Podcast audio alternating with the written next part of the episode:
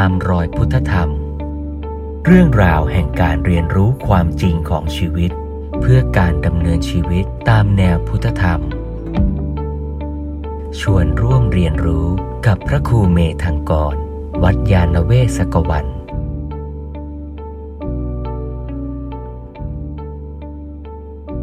ชาวพุทธไทยชอบบอกโอ้รักษาศีลรักษาไม่ได้หรอกพระอาจารย์ มันก็ต้องมีโกหกกันบ้าง มันก็ต้องมีฆ่ายุงฆ่ามดกันบ้าง รักษาไม่ได้อ้าวรักษาไม่ได้อย่างนี้แล้วทำไง ก็ไม่สมาทานเลย สมาทานไปเดี๋ยวรักษาไม่ได้เอ๊ะอาตมาว่าตักกะมันเพี้ยนเพียนนะคือมันไม่ได้หมายความว่าถ้าทำถ้าเราทำแล้วไม่ได้เต็ม เราก็เลยไม่ทำเลยอย่างนั้นเหรอไม่ใช่นะอาสมมติศีลห้ามีห้าข้อเนี่ย ข้อหนึ่งอาจจะได้สักเจ็ดเต็มสิบข้อสองดีหน่อยได้สิบเต็มเลย ข้อสามได้เต็มนะสิบเต็มนะ ข้อสี่นี่ได้น้อยหน่อยสักห้าเต็มสิบ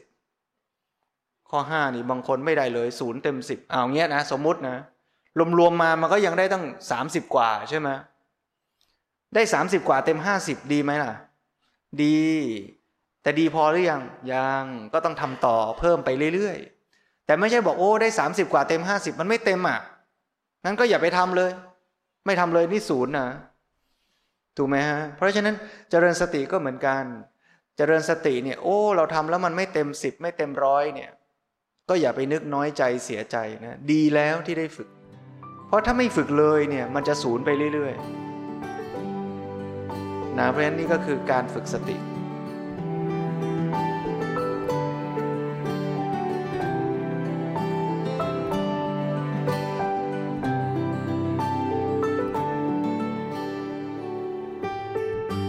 อเราฝึกสติอย่างนี้เนี่ยมันทำให้เราเห็นเห็นตัวเราชัดขึ้น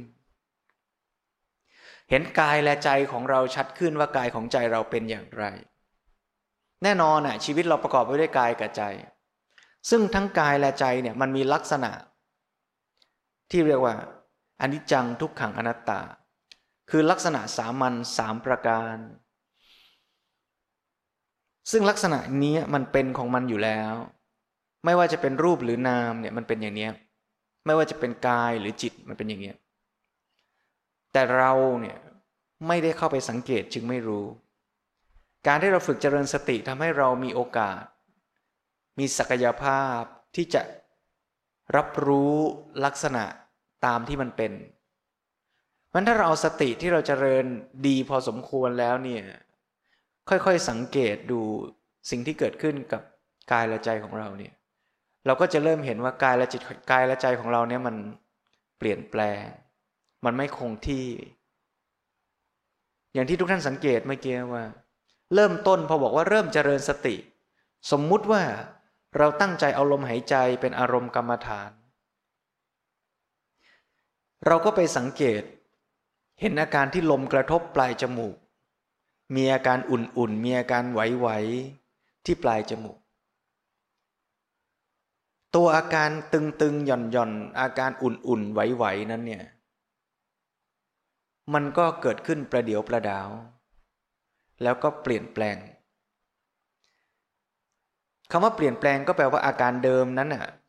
มันแป๊บเดียวแล้วมันก็ดับไป แล้วมันก็มีอาการอย่างใหม่เกิดขึ้น มันก็เปลี่ยนไปเปลี่ยนไปกายเราก็เปลี่ยน ใจเราก็เปลี่ยน ใจตอนแรกมีสติประคองอยู่กับลมหายใจได้สักพักหนึ่งสักพักมันก็เผลอไปคิด สักพักคิดแล้วมันก็สุข สักพักคิดแล้วมันก็ทุกข์สักพักมันก็ขี้เกียจคิดมันก็ง่วง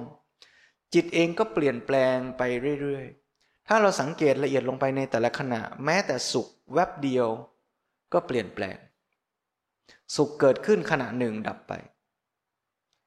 เมื่อกี้ถามว่าได้คะแนนเท่าไหร่ชูนิ้วมีความสุข มีความอิ่มเอมใจ มีความขำมีความเขิน มันก็เกิดขึ้นชั่วขณะแล้วมันก็เปลี่ยนแปลงไป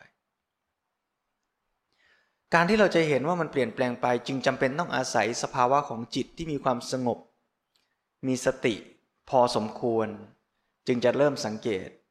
แล้วยิ่งเรามีสติมีสมาธิมากขึ้นเท่าไหร่ ศักยภาพและประสิทธิภาพของการสังเกตก็จะเพิ่มขึ้น ก็จะทำให้เห็นความเปลี่ยนแปลงเกิดดับ ชัดขึ้น นี่แหละคือการเห็นไตรลักษณ์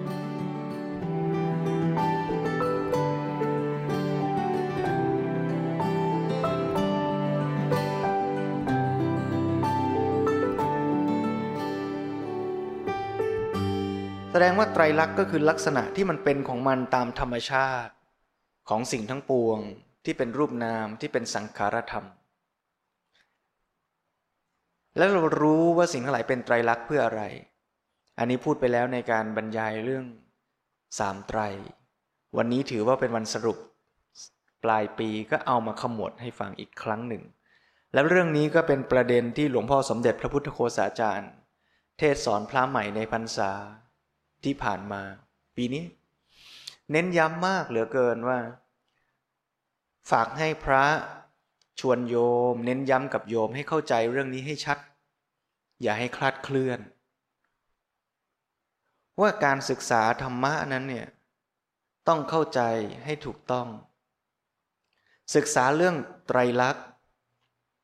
ไม่ได้หมายความว่า เมื่อสิ่งทั้งหลายมันไม่เที่ยงมันเปลี่ยนแปลง เดี๋ยวมันก็ดับไปเสื่อมไปหมดไป เราก็เลยช่างมัน หลวงพ่อสมเด็จก็เล่นคำว่า เมื่อทุกอย่างไม่แน่ ก็เลยนอน คือไม่แน่นอน ความหมายของไม่แน่นอนไม่ได้แปลว่า มันไม่แน่เราจึงนอน คือไม่ทำอะไร เหมือนอย่างชีวิตเราเหมือนกันที่เริ่มต้นวันนี้ว่าชีวิตเรามีค่า แต่สุดท้ายมันก็ไม่รู้จะจบลงเมื่อไร ชีวิตเราก็ไม่เที่ยง ชีวิตเราก็ไม่แน่ แต่ไม่ได้หมายความว่าเมื่อมันไม่แน่ เมื่อมันไม่เที่ยงเราก็เลย ปล่อยมันไป เดี๋ยวมันก็ตายแล้ว อย่าไปทำอะไรมันเลย บ้านนี้เรารัก เดี๋ยววันหนึ่งมันก็ต้องพัง ก็อยู่ๆไป เดี๋ยวมันก็พังอยู่แล้ว อย่าไปทำอะไรมันเลยคิดอย่างนี้ก็เลยไม่พัฒนา แต่ในความเป็นจริงไม่ใช่ การที่เรารู้ว่าสิ่งทั้งหลายเปลี่ยนแปลงนั้นเนี่ยถ้าผู้ปฏิบัติสังเกตต่อไปจะพบว่าการเปลี่ยนแปลงหรือการเกิดขึ้นและการดับไปนั้นเนี่ยไม่ได้เกิดขึ้นลอยๆ แต่เกิดขึ้นเพราะอาศัยเหตุปัจจัย สิ่งสิ่งหนึ่งเกิดขึ้นก็เพราะเหตุปัจจัยพลั่งพร้อมจึงเกิด แล้วเมื่อเหตุปัจจัยที่ทำให้เกิดดับไป ผลก็ดับตามไปด้วย ที่ยกตัวอย่างบ่อยๆ ก็คือ ความอร่อย รสชาติอร่อย หรือความสุขที่เกิดจากการกินอาหารถูกปากเนี่ยความสุขชนิดนี้นี่เกิดขึ้นลอยๆได้ไหม ไม่น่าเทศเรื่องนี้ตอนก่อนเพนแต่ก็เห็นชัดดี โยมนึกถึงอาหารที่อร่อยที่โยมชอบที่สุด แต่อย่าเผลอคาดหวังว่าจะได้กินกลางวันนี้นะ ให้คิดเฉยๆเป็นแบบฝึกหัด สมมุติว่าอาหารชนิดนั้นเนี่ย เราเคยกินแล้วด้วยนะว่ามันอร่อยนะ เจ้าที่เราชอบเลยนะมาร้อนๆเลยนะ หรือถ้าเป็นของหวานก็แหมเย็นๆชุ่มฉ่ำเลยนะ แล้วเราได้กินมันเนี่ย อาหารแบบนั้น ร้อนเย็นกำลังดีแบบนั้น ถูกปากเรา ปากเราไม่เป็นแผลในวันนั้น ความสุขความอร่อยมันถึงเกิดถูกไหม แต่ว่าอยู่ดีๆ ไม่มีเหตุปัจจัยนั้นเนี่ย เราจะให้อร่อยเนี่ยทำได้ไหมอาตมานับหนึ่งสองสามแล้วทุกคนอร่อยพร้อมกันนะหนึ่งสองสามอร่อยไหมเออถ้าได้ก็ร้านอาหารก็เจ๊งอะนะ มันไม่ได้ เพราะอะไร เพราะความสุขความอร่อยมันเกิดลอยๆ ไม่ได้ มันอาศัยเหตุปัจจัย แล้วเหตุปัจจัยเหล่านี้มันคงที่ถาวรไหมไอติมอร่อย เข้าปากแป๊บหนึ่งมันไม่เย็นแล้วอะ ความหวานมันเริ่มชืดแล้วอะ ความเย็นมันเริ่มหายไปแล้วอะ เมื่อเหตุปัจจัยคือความหวาน ความเย็น ความรสชาติ ความหอม มันเริ่มจืดจางไป มันเสื่อมไป มันดับไป ตามธรรมชาติของมัน ตัวความอร่อยยังอยู่ได้ไหมไม่ได้ความอร่อยก็ค่อยๆ ดับไปหมดไปเหมือนกัน สุขที่เกิดขึ้นจากการกินไอติมอร่อยก็แป๊บเดียว สุขจากการได้นั่งพัก สบายก็แป๊บเดียว ความสุขอย่างนั้นมันก็เกิดขึ้นแล้วค่อยๆคคลายไป ถ้าผู้ปฏิบัติลองสังเกตไม่ว่าสุขหรือทุกข์ที่เกิดขึ้นในชีวิตทั้งหมดของเราก็ล้วนแต่เกิดขึ้นประเดี๋ยวเดียวแล้วก็ดับไปทั้งสิ้น ไม่มีสุขอะไรที่อยู่ยั่งยืนยาวนาน ถาวรในชีวิตประจำวันของเราเลย มันเกิดขึ้นเพียงเพราะอาศัยเหตุปัจจัยหนึ่งเกิด และเมื่อเหตุปัจจัยนั้นหมดไปเสื่อมไป มันก็ดับไป เพียงแต่ว่าเราอะติดใจสุขประเดี๋ยวเดียวนั้นน่ะเราอยากได้อีก เราก็เลยตักไอติมคำใหม่ใส่ปาก แล้วเราก็เลยสุขอีกรอบหนึ่ง แล้วเราก็นึกว่าสุขรอบที่แล้วกับรอบนี้มันอันเดียวกันต่อเนื่องกัน จริง ๆ อันเก่ามันดับไปแล้ว อันนี้อันใหม่ เรามีแฟน เรานึกว่ามีแฟนมีความสุข แต่จริง ๆ แล้วความสุขมันเกิดขึ้นเป็นช็อตๆพอเขาโทรมาหาเรา เราได้ยินเสียงโทรศัพท์ เห็นชื่อเขาใจเราก็ดีใจเพราะเขาโทรหาเรา ความสุขเกิด เกิดแวบหนึ่ง ยกสายขึ้นมาพูด เขาพูดด้วยน้ำเสียงที่ไม่ถูกใจเรา เราก็หงุดหงิดไม่พอใจ ความสุขนั้นหายไปแล้ว สักพักเขาพูดคำที่เราอยากฟัง ใจเราก็พองโตสุขอีกแล้ว พอพูดคำที่เราชอบพอใจเขาบอกหมดเวลาแล้วนะต้องไปทำงาน เราก็ผิดหวัง สุขเมื่อกี้ก็หายไปแล้ว ทุกข์ก็เกิดขึ้นแทน เพราะในชีวิตจริง ๆ ของเราทุกขณะเนี่ยมันสุขทุกทุกทุกสุขสุขเกิดดับเกิดดับอย่างเนี้ยอยู่ตลอดเวลาเพียงแต่เมื่อเราไปยึดติดกับสุขอยากได้สุข เราก็เลยต้องตะเกียกตะกายใช้ทุ่มเทสรรพกำลังทั้งหมดของชีวิตเพื่อไขว่คว้าหาสุข ทีละช็อตทีละช็อตเนี่ย มาเติมเต็มชีวิตที่พร่อง เรื่อยไป ถามว่าแล้วถ้าอย่างนั้น เรารู้อย่างนี้รู้กระบวนการที่มันเกิดดับตามเหตุปัจจัยแล้วเนี่ยประโยชน์จะได้อะไร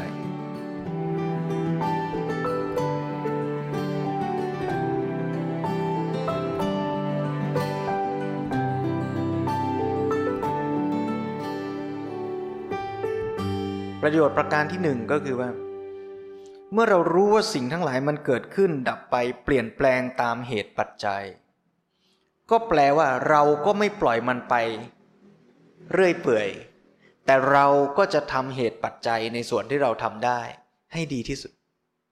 เพราะฉะนั้นนี่เป็นสิ่งสำคัญที่หลวงพ่อสมเด็จพระพุทธโฆษาจารย์เน้นย้ำในช่วงพรรษาที่ผ่านมาว่า เมื่อเราศึกษาเรื่องไตรลักษณ์ ศึกษาเรื่องอนิจจัง ศึกษาเห็นว่ามันไม่เที่ยงมันเปลี่ยนแปลง ไม่ใช่ว่าปล่อยปละละเลย ไม่ใช่ว่าปล่อยมันผ่านเลยไป แต่เราต้องเห็นว่าสิ่งทั้งหลายที่มันเป็นอนิจจังมันเกิดขึ้นดับไปก็จริง แต่มันเกิดขึ้นดับไปตามเหตุปัจจัย เราไม่สามารถไปควบคุมมันได้ หรือสั่งบังคับได้ร้อยเปอร์เซ็นเพราะมันเป็นอนัตตา ไม่ขึ้นกับอัตตาตัวตนของเรา ถ้ามันขึ้นกับเรา เมื่อกี้เราต้องสั่งให้อร่อยได้ มันสั่งไม่ได้ แต่มันขึ้นกับเหตุปัจจัย เพราะฉะนั้นถ้าเราเข้าใจกระบวนการของเหตุปัจจัย เราก็จะพบว่ากระบวนการของเหตุปัจจัยนั่นแหละ คือกลไกที่ขับเคลื่อนอยู่เบื้องหลังของสภาวะที่ปรากฏที่เรียกว่าไตรลักษณ์สิ่งที่ปรากฏให้เราเห็นคืออนิจจังทุกขังอนัตตา แต่กลไกที่ขับเคลื่อนอยู่เบื้องหลังทำให้เกิดอนิจจังทุกขังอนัตตาก็คือ ความเป็นเหตุปัจจัย กระบวนการเหตุปัจจัยนี้ขับเคลื่อนอยู่ทำให้สิ่งทั้งหลายเกิดดับตามเหตุปัจจัย ทำให้เราไปสั่งบังคับให้มันเป็นไปอย่างใจเราไม่ได้ เพราะมันเป็นไปตามเหตุปัจจัย เมื่อเข้าใจอย่างนี้แล้วผู้มีปัญญาจะทำอย่างไร ก็จะต้องรู้ว่า ถ้าเราต้องการให้สิ่งสิ่งหนึ่งเกิด เราต้องทำเหตุปัจจัยอะไรบ้าง ถ้าเราไม่อยากให้สิ่งสิ่งหนึ่งเกิด เราต้องระมัดระวังเหตุปัจจัยอะไรบ้าง ถ้าเรารู้อย่างนี้ เราก็จะไม่ปล่อยปละละเลย ชีวิตของเราไม่เที่ยง เดี๋ยวก็ตายใช่ แต่ถ้าเรารู้ว่าชีวิตเราจะดีได้ต้องทำเหตุปัจจัยอะไร เราก็จะทำเหตุปัจจัยเหล่านั้นให้ดีที่สุด รถยนต์ บ้านช่องที่เราอยู่ ใช่วันหนึ่งมันจะเสื่อม มันก็เปลี่ยนแปลงทุกวันมันเสื่อมลงทุกวัน แต่ถ้าเรารู้เหตุปัจจัยว่าทำอย่างไร มันจะไม่เสื่อมเร็ว มันจะใช้ประโยชน์ได้นาน มันจะปลอดภัย เราก็จะทำเหตุปัจจัยเหล่านั้นให้ดีที่สุด ร่างกายของเราเสื่อมไปเป็นธรรมดา ใช่ ไม่มีใครอยู่ไปอยู่ไปแล้ว หนุ่มขึ้นสาวขึ้น มีแต่แก่ลงทุกวัน เพราะฉะนั้น ในความแก่ลงก็จริง แต่ถ้าเรารู้เหตุปัจจัยว่า ร่างกายเรานั้นจะอยู่ในสภาพที่ พอทำประโยชน์ได้ดี ไม่เกิดโรคภัยมาก ต้องระมัดระวังอะไร ต้องทำเหตุปัจจัยอะไร ต้องกินอาหารแบบไหนเหมาะ ต้องนอนแค่ไหนพอดี ต้องออกกำลังกายแบบไหนเหมาะกับเรา ถ้าเรารู้เหตุปัจจัยท่วนทั่วมากเท่าไรแล้วเราทำเหตุปัจจัยเหล่านั้นให้ดีพรั่งพร้อมได้มากเท่าไรโอกาสที่ผลลัพธ์มันจะดี ก็เป็นไปได้มากขึ้นเท่านั้น แต่ทั้งหมดก็ต้องเข้าใจว่ามันจะดีดีตามเหตุปัจจัย ไม่ใช่ดีตามความคาดหวังของเรานะ ต่อให้เราคาดหวัง แต่ว่าเราทำเหตุปัจจัยไม่พร้อม มันก็ไม่ดีอย่างที่เราเข้าใจ แต่ที่หนักกว่านั้นก็คือถ้าเราไม่เข้าใจเหตุปัจจัยหรือเข้าใจผิด เราก็จะทุ่มเททำบางอย่าง แต่ไม่ตรงตามเหตุปัจจัย แล้วสุดท้ายก็มาตีอกชกตัวว่าทำไมทำไม เราทำดีแทบตาย แต่ไม่ได้ผลตามที่หมาย ยกตัวอย่าง เด็กที่อยากสอบได้คะแนนดี แต่ไม่เข้าใจกระบวนการเหตุปัจจัย คิดว่า เรียนไม่ต้องเยอะหรอก เดี๋ยวไปติวตอนใกล้สอบก็ได้ หรือไปบนไหว้เทพเจ้า แล้วเดี๋ยวจะสอบติด ถ้าเขาไม่เข้าใจกระบวนการเหตุปัจจัยที่ถูกต้อง เขาเข้าใจผิด และเขาก็ขยันด้วยนะ ในการทำตามเหตุปัจจัยตามที่เขาคิด เขาก็เดินสายไหว้เจ้า ด้วยความเหน็ดเหนื่อย ขยันขันแข็ง ถามว่าแล้วความขยันนี้ส่งผลปรากฏว่าเขาสอบไม่ผ่านสมมุติ เขาจะโทษใครอ้าวเขาก็บอกว่า ดูสิเนี่ยเห็นไหมทำดีไม่ได้ดี นี่โทษกรรม ดูสิพระเจ้าไม่ช่วยอ่าโทษเทวดา อย่างนี้เป็นต้น ถามว่าทั้งหมดเนี้ยผิดตรงไหน ผิดตรงขาดปัญญาที่เข้าใจเหตุปัจจัยที่แท้ ชีวิตเราวันนี้ตั้งใจทำงานแทบตายทำไมโบนัสไม่ขึ้น ก็ไม่น่าพูดเรื่องนี้ตอนนี้ สมมุตินะสมมุติสมมุติทำงานเหนื่อยแทบแย่ทำไมโบนัสไม่ขึ้น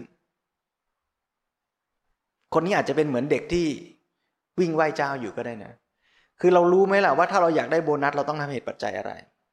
แล้วถ้าเหตุปัจจัยที่ทำมันไม่ตรงกับเงื่อนไขของการให้โบนัสมันก็ไม่ได้ก็คือไม่ได้ ปัญหาคือแล้วเงื่อนไขการให้โบนัส เป็นธรรมาภิบาลหรือเปล่า ถูกต้องตามธรรมหรือเปล่า อันนั้นอีกเรื่องหนึ่ง ถ้าสมมติเงื่อนไขมันไม่เป็นไปตามธรรมคือ ใครประจบเจ้านายคนนั้นได้โบนัสสมมติสมมติ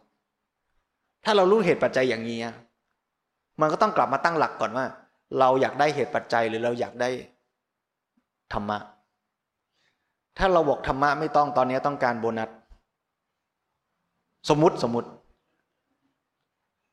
เราจะไปประจบเจ้านายหรือเราจะตั้งใจทำงาน นี่พูดตามเหตุปัจจัย แสดงว่าถ้าเหตุปัจจัยของการได้โบนัสมันคือประจบเจ้านาย แล้วเราอยากได้เราได้โบนัส เราก็ต้องประจบเจ้านาย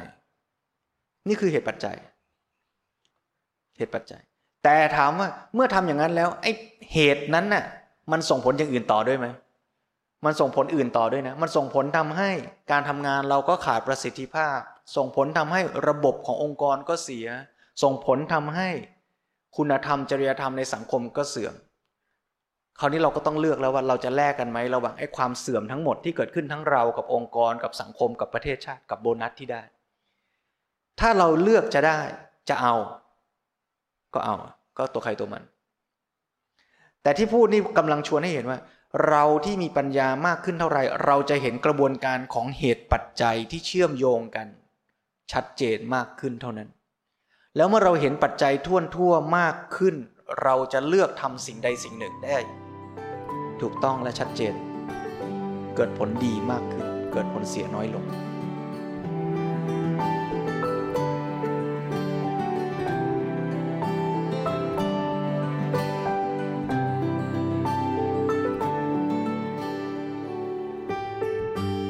แล้วถ้าเราเห็นกระบวนการเหตุปัจจัยนี้เราจะพบว่ามันไม่ใช่กระบวนการที่เหตุเดียว ส่งผลสู่ผลอันเดียว แต่ผลหนึ่งอย่างจะเกิดขึ้นอาศัยเหตุหลายอย่าง และเหตุแต่ละอย่างเมื่อทำลงไปแล้วก็ส่งผลหลายอย่าง มันเป็นความสัมพันธ์แบบ many to many function many to many relationship ความสัมพันธ์อย่างนี้ เมื่อเราเชื่อมโยงระบบความสัมพันธ์ทั้งหมดมันเลยกลายเป็น network ของเหตุปัจจัยที่เชื่อมโยงกันอย่างไม่มีที่สิ้นสุด เรียกว่าอิทัปปัจจยตา การตัดสินใจเราเดินไปประจบเจ้านาย เพื่อที่เราอยากจะได้โบนัส มันไม่ใช่แค่เหตุเดียวผลเดียวคือประจบเป็นเหตุได้โบนัสเป็นผล แต่การประจบเจ้านายส่งผลอะไรอีก ส่งผลกับใจเรา ส่งผลกับทัศนคติในการทำงานของเรา ส่งผลกับความสุขในการเดินไปทำงานแต่ละวันของเรา ส่งผลกับคุณค่าที่เราจะกลับมามองตัวเราเอง ส่งผลกับคนรอบข้างที่เห็นเรา ส่งผลกับเจ้านายที่จะทำต่อเราและคนอื่นๆ ส่งผลต่อบรรยากาศการทำงานในองค์กร ส่งผลต่อผลงานที่จะเกิดขึ้น ส่งผลต่อสารพัดมากมายจากการที่เราคิดว่าประจบเจ้านาย และเมื่อเราประจบเจ้านายผลก็ไม่ได้เกิดขึ้นกับเราคือได้โบนัสอย่างเดียว แต่ยังเกิดขึ้นกับคนอื่นๆ อีกมากมายด้วย เพราะฉะนั้นกระบวนการเหล่านี้จึงยึดโยงกันทั้งหมดเมื่อเราเห็นเหตุปัจจัยอย่างนี้เนี่ยเราจะเป็นคนเลือกตัดสินใจว่า แล้วเราจะทำอะไรในแต่ละขณะ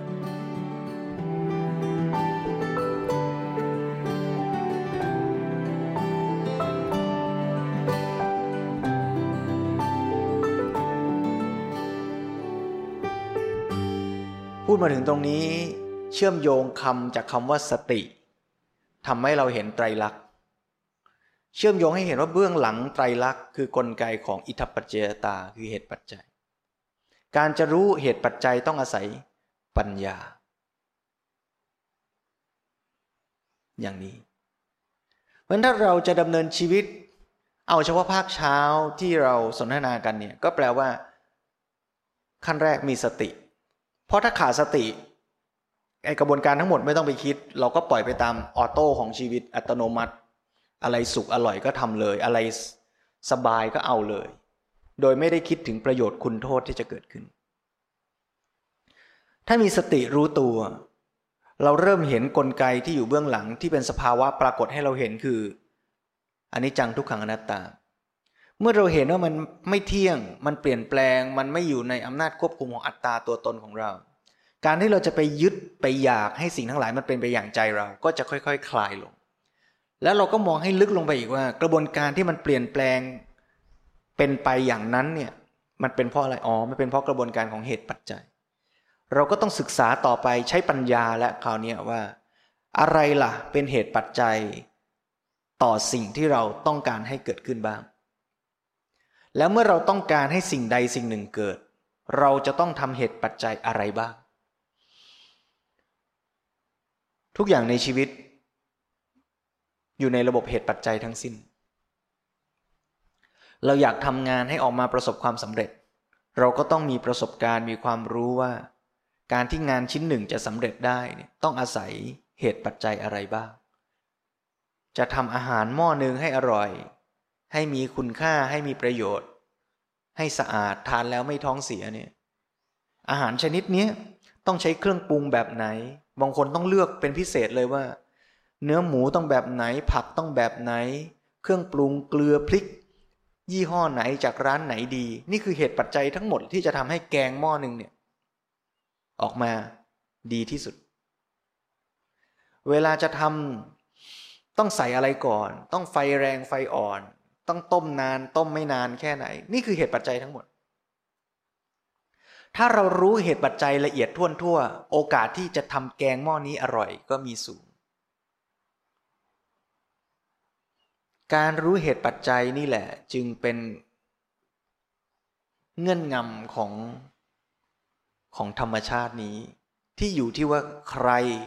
จะล่วงรู้ความจริงนี้ได้มากน้อยแค่ไหน คนที่รู้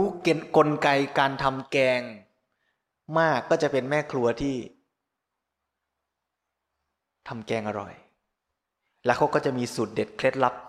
ของตัวเองว่า มันมีเหตุปัจจัยอะไรบ้างล่ะ ที่จะทำให้แกงอร่อย ชีวิตก็เหมือนกัน คนที่ศึกษาชีวิต ก็จะรู้เคล็ดลับว่า การจะใช้ชีวิตให้ไม่ทุกข์ ให้มีความสุขง่าย ให้มีประโยชน์ ให้ไม่เกิดกิเลส มันต้องทำยังไง มันต้องมีเหตุปัจจัยอะไรบ้าง โชคดีที่มี ผู้เชี่ยวชาญชีวิตที่ท่านศึกษาดี แล้วท่านก็รู้เคล็ดลับ แล้วท่านไม่เก็บไว้คนเดียว ท่านก็เลยสอนลูกศิษย์ต่อ ผู้เชี่ยวชาญการใช้ชีวิตสอนลูกศิษย์ครั้งแรกสอนแค่ห้าคน ถ่ายทอดวิชาเคล็ดลับให้ว่า การจะใช้ชีวิตให้ดีนะ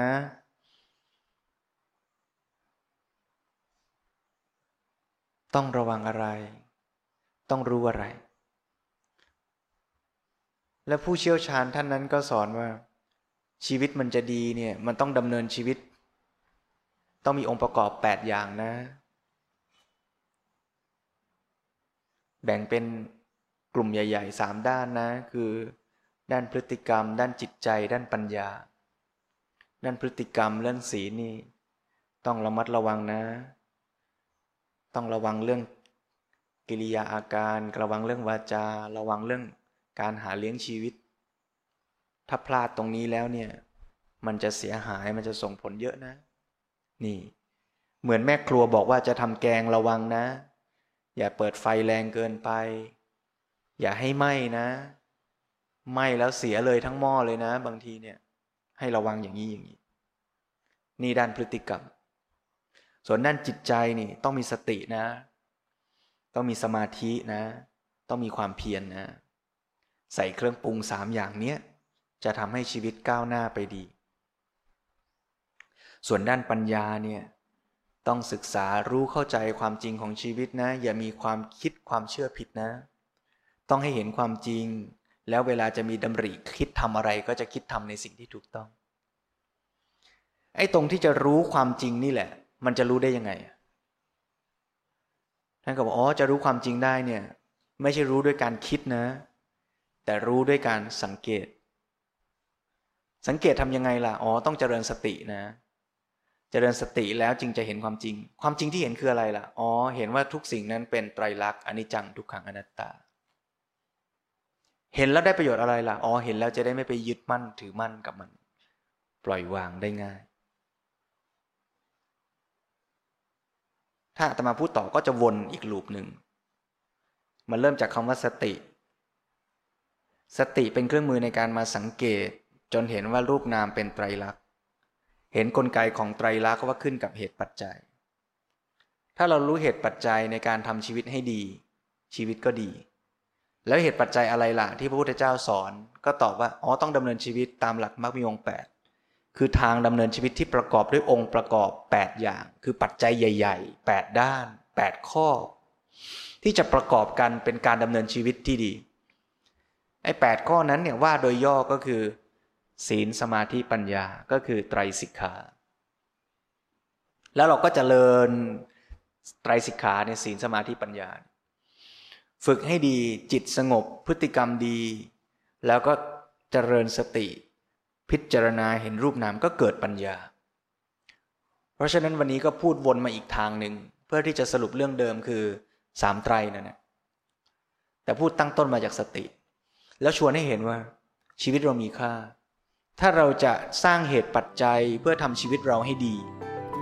ก็ต้องเริ่มทำในขณะปัจจุบัน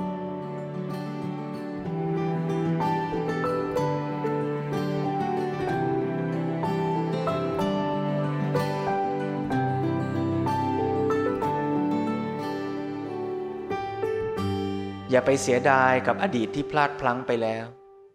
ทุกคนมีอดีต และทุกคนเคยผิดพลาด แม้แต่พระอรหันต์ทั้งหลาย ก็เคยทำผิดมาแล้ว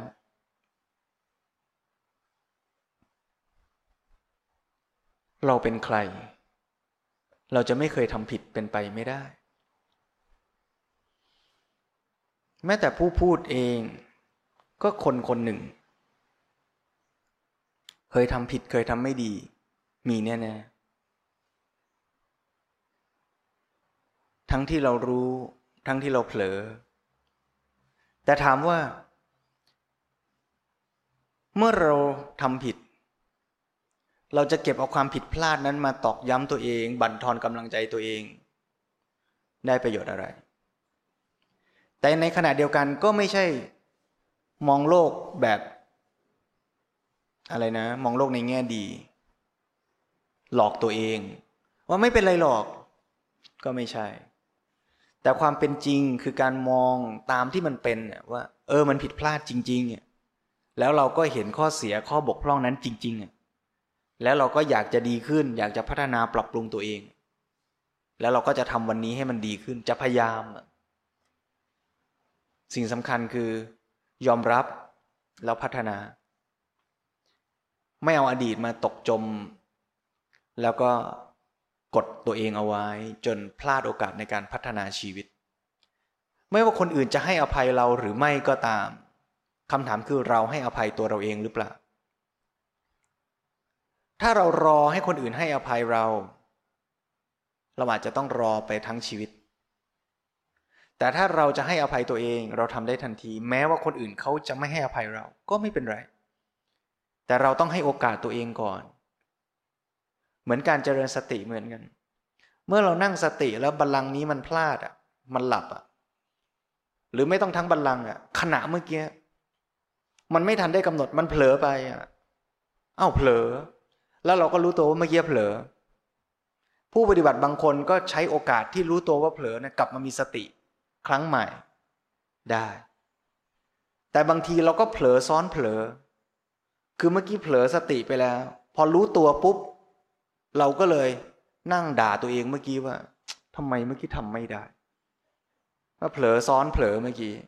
ก็พลาดโอกาสที่จะเจริญสติ เพราะฉะนั้นหลักการเดียวกัน เราฝึกในขณะเจริญสติ เมื่อกี้พลาด เราก็แค่รู้อะ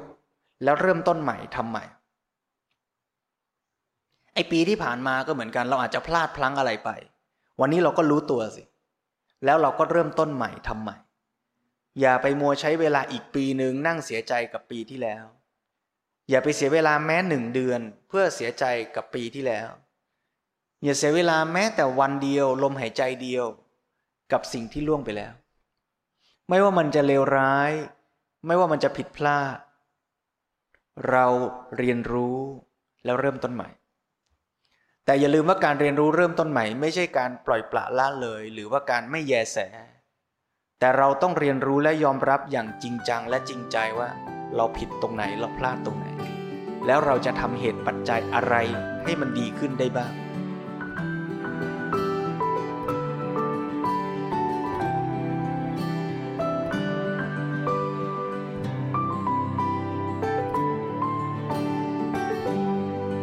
ตามรอยพุทธธรรม